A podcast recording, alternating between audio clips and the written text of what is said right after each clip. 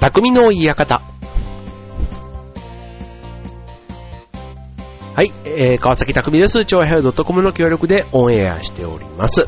はい、えっ、と、梅雨のね、なんか晴れ間と言いつつも、もうなんか晴れれば夏みたいな感じでね、えっ、と、前半がね、本当にもう連日雨なんか一週間くらいずっと雨が降ってたような、そんな感じの、しかも降り方がね、ちょっと尋常じゃない、うん、ちょっとゲリラ豪雨チックな感じとか、あとなんか半分は暗くて、半分は晴れてるみたいな、ちょっとなんか気持ち悪い天気も、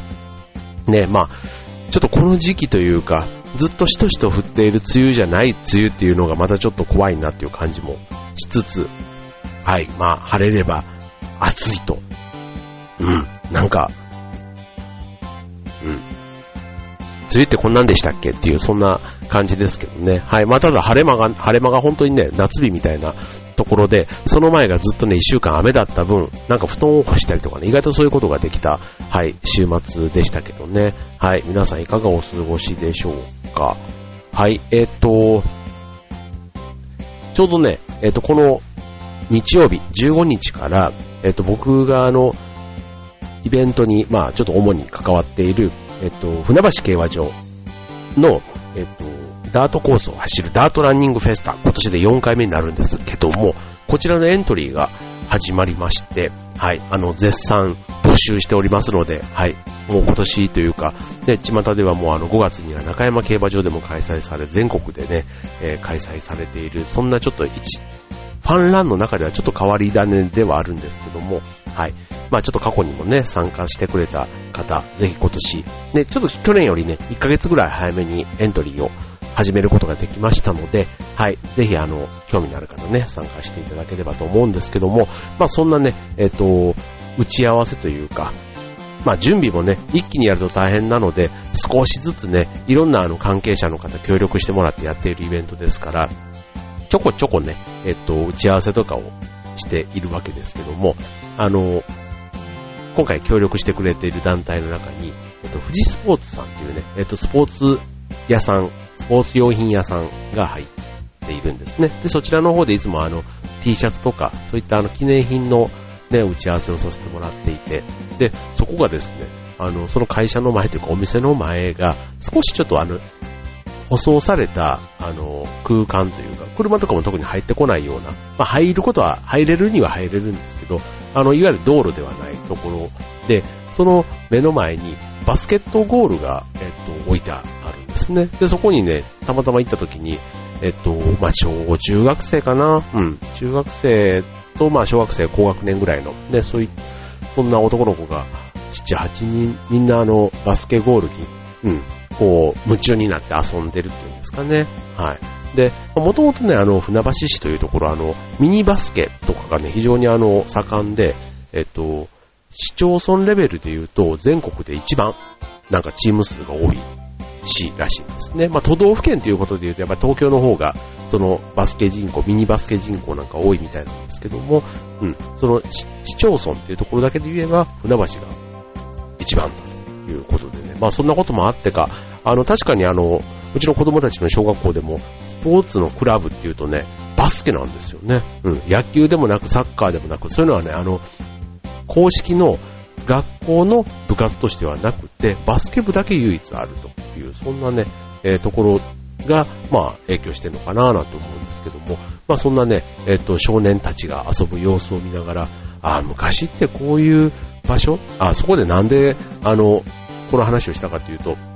ちょうどそのね、店の店長さんに、あ、こういう景色というか、あの、ね、自分ところのお客さんじゃ特にないわけですよ。で、その少年たちは、あの、喉が渇けば店の中にあるウォータークーラーなんかをね、ガバガバ飲みに店に入ってきたり、まあ、ね、まあお客さんじゃお客さんかもしれないし、なんですけど、直接ね、まあ、買うわけではない。まあ、ただ、こういうね、えっ、と、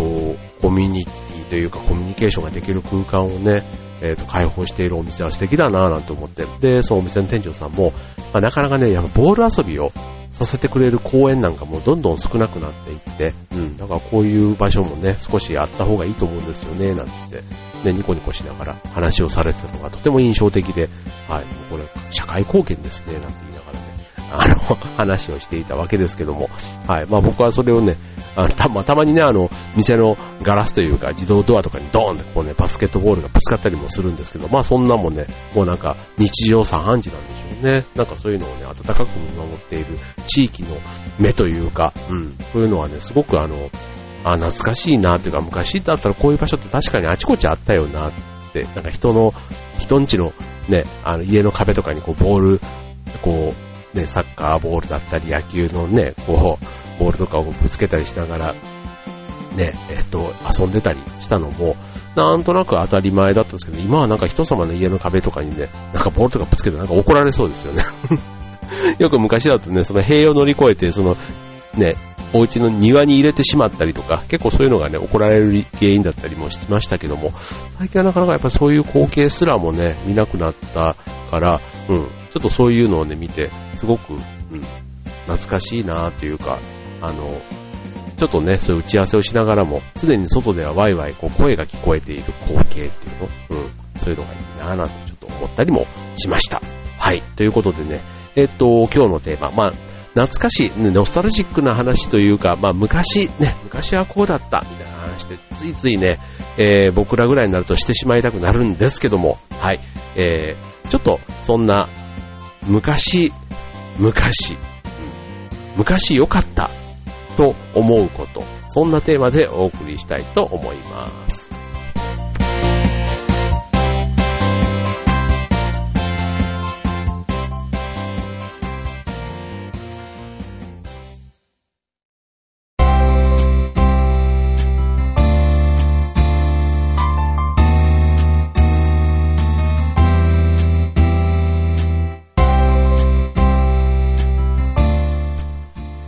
はい、えっ、ー、と、今週のテーマは、昔良かったなと思うことということでね、あの、これはね、個人的には、昔ってあんまりね、もう、今ね、43歳ですけども、はい、踊りたいなって、もう、思わなくなりましたね。なんでなんで、なんでなんでしょうというか、もう20代とかも、もうね、全然戻りたいなんて思う。まあ、そのね、例えば、体力的に元気とかね、あの、息切れしなかったとか、例えばあとは目がかすまなかったとか、白髪がなかったとかね、なんかそういう肉体的な部分で言えば、それはね、あの、若いに越したことはないっていうのはあるかもしれませんけども、え、でもね、それもね、それすらも、この程よく、えー、どっかが痛むとか、まあ、そのね、命に関わるとかそこまでひどいもんじゃなければ、まあそこそこね、なんか、なんていうの？周りも同じようにね、なペースになってくるわけじゃないですか。うん、例えば飲み食いのね、スピードだとか、あとは、ね、肉が、魚にね、好みがね、こう変わっていくだとか、そういったことも含めて、まあ人生だと考えれば、ね、まあ、20代の10年、30代の10年も、まあそこそこね、えっ、ー、と、いい過ごし方をさせてもらえたのかなと、ね、いろんな方々のおかげですけども、はい、って考えると、まあ、ただね、やっぱりね、嫌なこともやっぱりそれなりにあったわけで、年相応のね、うん、例えばまあ、うんと、まあ20代、ね、って言えばまあ大学とかね、そういう学校卒業して就職とかね、したりすると新入社員なんていう時期もあったりするわけですよ。で、毎年この時期ね、今でも、ね、うちの会社でも新入社員の子たちいますけども、まあ新入社員にね、じゃあ戻りたいかって言ったら全然そんなことはなくって、うん。まあただね、あの頃にこうしとけばよかったとかね、もっと勉強しとけばよかったとか、ね、あのー、なんだろう、苦手な語学も、うん、大学卒業して、学校卒業したらもう全然しなくなっちゃったっていうところなんかも、せっかくね、まあ、曲がりなりにも、受験勉強も含めれば、まあまあまあ、かれこれ、何年ですか、10年ぐらいはやってきたのに、ね、それがまっさらにどんどんどんどん、まあ普段使わなくなるとね、やっぱ衰えていくというか、うん、そんなこともね、あの時の自分に教えてあげたいとか、まあそういうことはあったにしても、まああまり戻りたいなとまでは思わないというとこなんですが、あの、昔は良かったっていうことで言うと、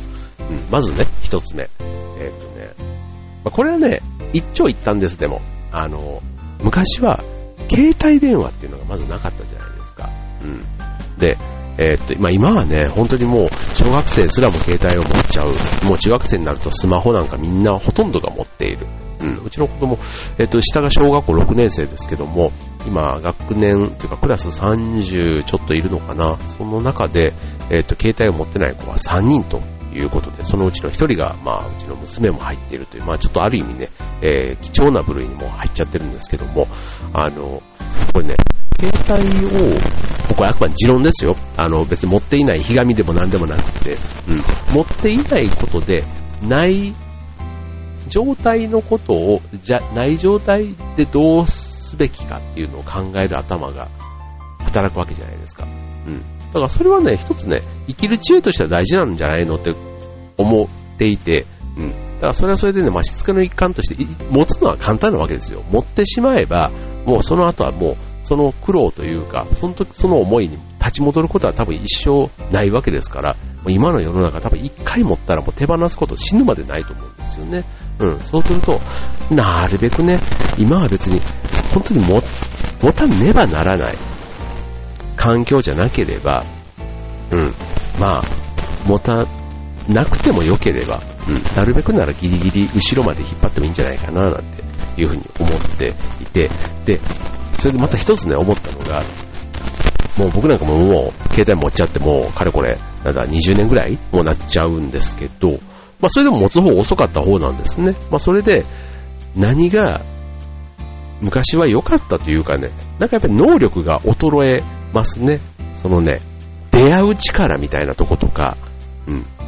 例えば、今のと本当に、えっ、と、携帯がなくて、駅で待ち合わせするのに、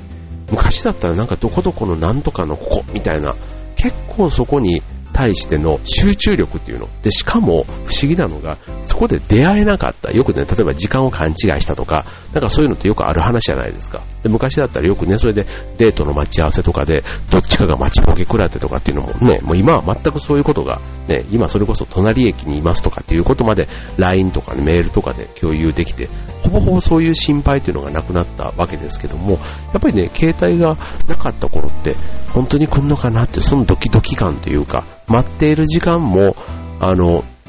ね、今だったら本当にもうネットとか見たりとか、ゲームしたりとか、なんか手持ち無沙汰だからもう要は本とか読んでるぐらいしかなかったり、あとキョロキョロ人間観察したりとかね。だから今はもうそういうことをせずに画面に集中する。うん。なんかもうバス停なんかでもそうですよ。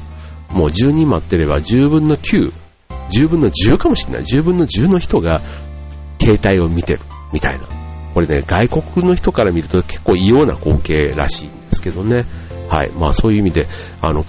ね、画面を見て、まあ、そこからね、情報を仕入れてるっていう意味では昔はできなかったことなのかもしれないですけども、まあ、せっかくね、外にいるわけですから、ちょっと景色を見たりとか、ね、まあ、雲の様子を見るとか、あの、ね、街行く人の様子を眺めてみるだとか、うん、まあそういうこともね、大事なんじゃないのかななんて思うと、そういうところはね、ちょっと昔は良かったなって個人的には思うわけです。はい。あとね、あの、束縛みたいなところっていうか、あの、今どこにいるみたいなのが気軽にね、えー、確認できれば、それが安心感でもあるんですけども、まあ、あの、いつでも連絡取れる中で、まあ、頼りがないのが良い知らせじゃないですけども、うん、こう、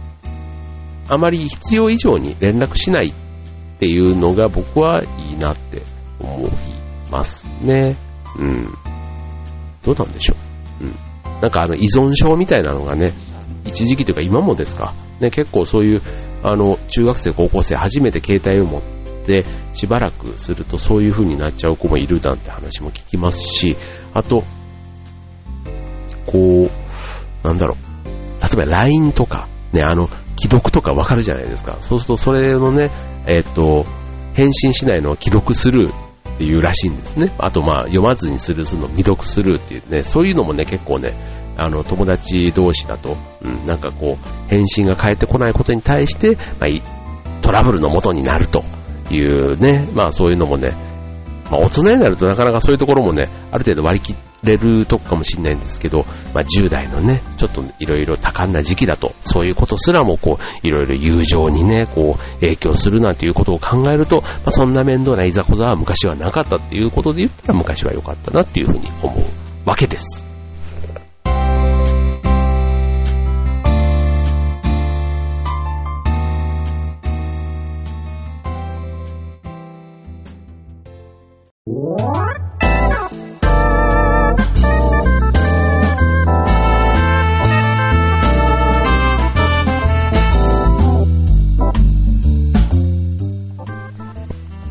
はい、えー、ということで、えっ、ー、と、昔は良かったというね、そんな、えっ、ー、と、ノスタルジックな話というか、うん、なんですけども、えっ、と、ね、さっきちょっと携帯の話しましたけど、SNS ね、えっと、Facebook とかね、ああいったものなんかも、結構あの、自分の思いをね、伝える機会ということで、それがね、大勢の人と共有できるなんていうことで、まあ、友達の近況とかもね、えっと、分かって全然不便ではないんですけども、ただやっぱり直接会って聞きたい話とか、ね、まあそういうのもね、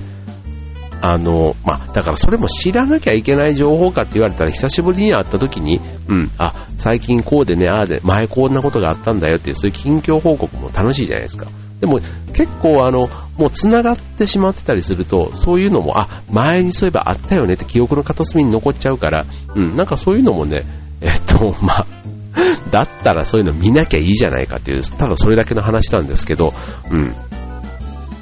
まあ、ただなんか、こう、喜怒哀楽系の話なんかは、やっぱりこう文章で伝わる部分も、それなりにはありますけども、まあ僕は直接会って話を聞きたいなと思う派なので、うん、まあ文章で書いてあったとしても、まあなんか、でも意外とね、あの Facebook で見たやつを、なんか、そういえばこういうの書いてたよねって確認するのって、まあ結構親しい友達だったら全然それでできるんですけども、まあ、なんとなく Facebook で繋がってるような人の情報とかって意外とそれそうでしたよねっていうのってちょっと僕ははばかられる時がそれはその人にもよるんですけども、うん。で、かといって、まあなんか自然にね、情報だから入ってきてしまうところもあって、うん。まあちょっと、うん。やっぱり年代によってもね、受け止め方が違うのかな、なんていうふうに思いますよね。はい。で、じゃあ続いて、えっと、昔が良かった編ということで、まあ、消費税とかね、どうですか？ね、今ちょうどね、8%に4月から変わり、まあその前は5%、その前は3%、ね、えー、まあ昔は全てはなかった時代があるわけですから、うんね、これから今度10%になっていこうとしている中で、うん、まあ、消費税ね。確かにあの、1万円以上なってくると、その3%、今回ね、増税した分なんかも、あ、なんとなくこう、あ、300円かとかね、結構、ね、10万円のもんだったらね、まあ3000円って考えると、あ、ちょっと大きいなっていう感じもしますよね。はい。まあ、なんですけども、うん、まあこれはちょっとね、長い目で見れば、うん自分への、将来への貯蓄というか、自分というか、まあ、その自分の子供たちの世代というか、って考えたらね、まあ、一気にその何百万みたいなことをね、請求されるよりは、なんか知らず知らずに、ね、こう少しずつ取られていってる方が言っていいの？ね、の方が、うん。だからこれが多分ね、10%になったとしても、結局ね、うん、必要なものはやっぱり買うし、ね、衣食住に関しては、ね、そこまでケチってまで、だからあの、例えば昔、ね、5着買っていたものを4着にして、そこでうまく大事に使うとか、ね、服なんかでもそうすれば、まあまあ、あの、普段使いでそんなに苦労するわけでもなく、で、しかも1着ね、節約したことで消費税分なんて全然吸収できちゃうわけですよ。うん。その3%分のね、総額の出費って考えれば。うん。そしたらまあまあ、だから今までいかに無駄があったか。ね、無駄って結構ね、多いじゃないですか。家の片付けなんかしてもいつも思うんですけど、なんでこれがこんだけ、こう、ね、腹くってやるまで捨てなかったんだろうとかね。なんかそういった無駄なものってまだまだまあ、特にお金の使い方に関しては僕はまだあるなぁと思っているので、はい。まあ、仮に、ね、飲み会とか、ね、週に3回行ってるやつがね、まあ、これはちょっとコミュニケーションのもんなので、あんまり僕は削りたくはないんですけども、ただそれをね、1回削るだけでやっぱりあの、数千円って変わってくるわけじゃないですか。そしたらね、これ、こ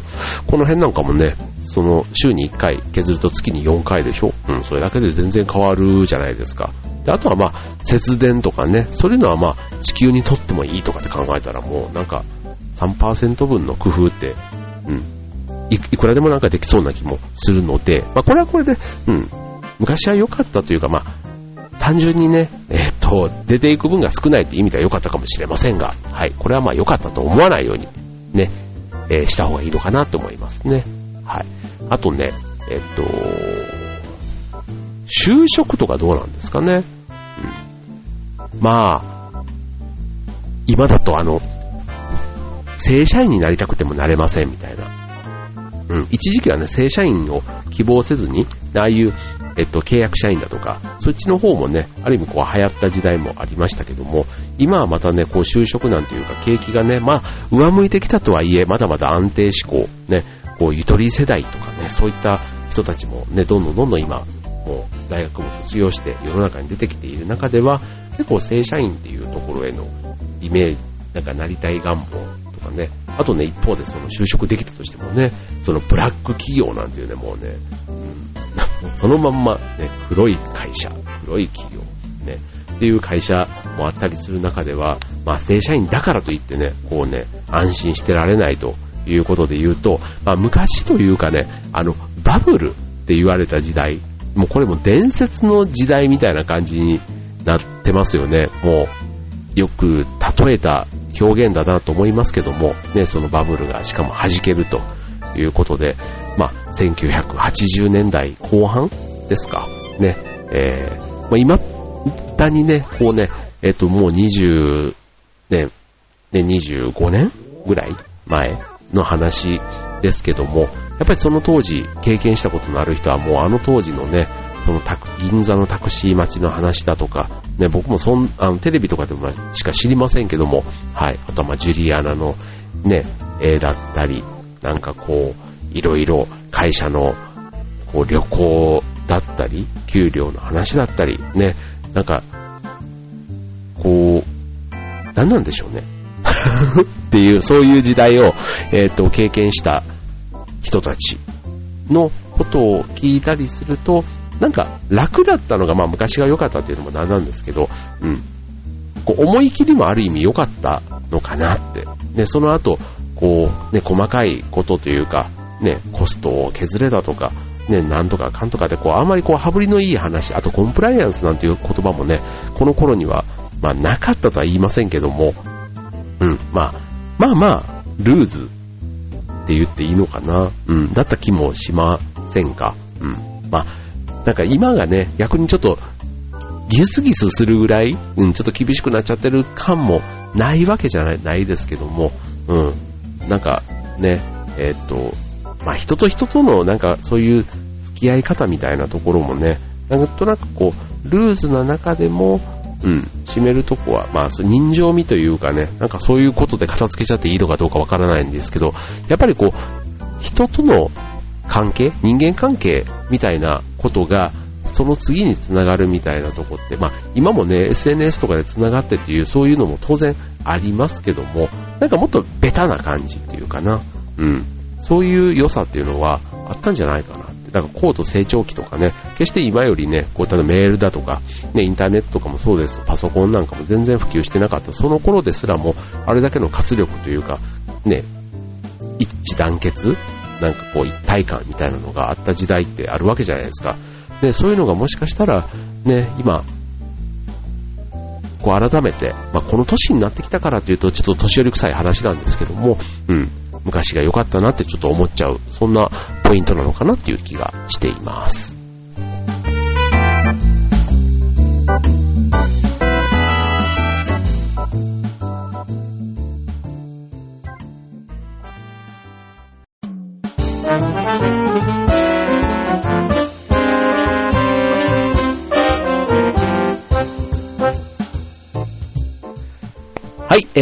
今週の匠の方、エンディング近づいてまいりましたということでね、えっと、昔は良かったという話で、うん。でも本当にね、えっと、40代、50代ぐらいになってくると、えっと、同窓会というものがね、増えるらしいんです。うん。本当に小学校とかね、なんかそういう何十年ぶりみたいな。うん。で、その時にね、えー、懐かしい話とかもね、久しぶりに会えば、まあ、ハゲたやつもいれば、ね、太ったやつとかもいてとかね、そういうのも多分ね、いろいろあって、でも基本的にはまあ、笑い話というか、ね、面白い話が多いのかなって感じもするんですけども、まあその時にね、まあ、昔話絶対出るわけですよ。うん。で、まあでも、うん、昔の話は、うん。まあでもなんか、やっぱ面白い話は思い、うん。久しぶりに活力にはなる部分もあるかなと思いますね。昔は良かったっていう、なんか悲観的になるというよりはね、うん、あの頃の、あのエネルギー、バイタリティみたいなのをちょっと思い出して元気になっちゃうみたいな。うん。ね、お互いがお互いで元気づけるみたいな機会？うん。あの時こうやってお互い励まし合ったよね、みたいな。うん。なんか若かりし頃のこう人間関係、交流の仕方を久しぶりに思い出す機会に同窓会とかってなるんじゃないかなって思いますからね。はい。なんかそういうのもね、えっと僕はまあ、故郷が大阪なので、なかなかちょっと地元で開催とかって言われてもね、なかなかちょっと参加する機会が、えっと、何年か前にはね、高校卒業20年みたいなそういうのがね、あったんですけども、それも結局行きそびれちゃってるので、はい。まあそういうのもね、えっと、昔々と、ね、えー、僕が中学校入った時に、今子供がね、英語一生懸命やってますけども、ね、昔々、 long long ago っていうね、昔々ってなんか習いましたね。 long long ago there is a long なんとか place in the city of Edo っていうね、未だに忘れられないあの、クラウンっていう、えー、英語のテキストでしたけども、そこに載っていた、なんかロングロングアゴーっていうのが昔々かあってね、あの、思うわけですが、まあ、そんなね、昔話みたいな話を今日はしませんでしたが、はい、まあ、皆さんにとってね、えー、昔は良かったと思うこと、ね、えっ、ー、と、なるべくね、えー、ポジティブな話題で 思い出したいもんですけども、え何かありましたでしょうか？はい、ということでね、えっ、と、ちょっと一つだけ告知をさせてください。えっ、と、僕が所属している劇団フーダニットの公演が、えっ、と、今月末、6月27日金曜日から29日日曜日で全5回公演予定しております。ります。はい、今回はね、えー、箱根の旅館、湯の池屋というね、えー、老舗旅館が舞台の、えー、380年やっている一の湯さんというね、今もうね、えバリバリ活躍されている旅館グループさんが、え協力してくれて、え今回、えほ、ちょっと半分実話も混ざった、そんな芝居を、えやります。はい。え、ミステリーじゃねえの？っていうところ、まあ、実話でね、あの、今までやってきたミステリー作品というと、どうしても殺人事件とかが起こってしまうところがあるんですが、まあ、今回はね、まあ、ちょっとね、あの、えー、そういう意味でのミステリー作品ではないので、えー、本公演ではなく、えー、スペシャル公演というね、そういう名目で、えっ、と、やります。はい。僕は、えっ、と、その中でも板前の役、板前のトップですね、板長というね、えー、そんな新車旅館の板長の役を今回やらせていただくことになります。はい、もしね、ほんと機会がありましたら、ぜひお越しください。お待ちしております。ということで、えー、今週の匠の館はここまで。バイバーイ。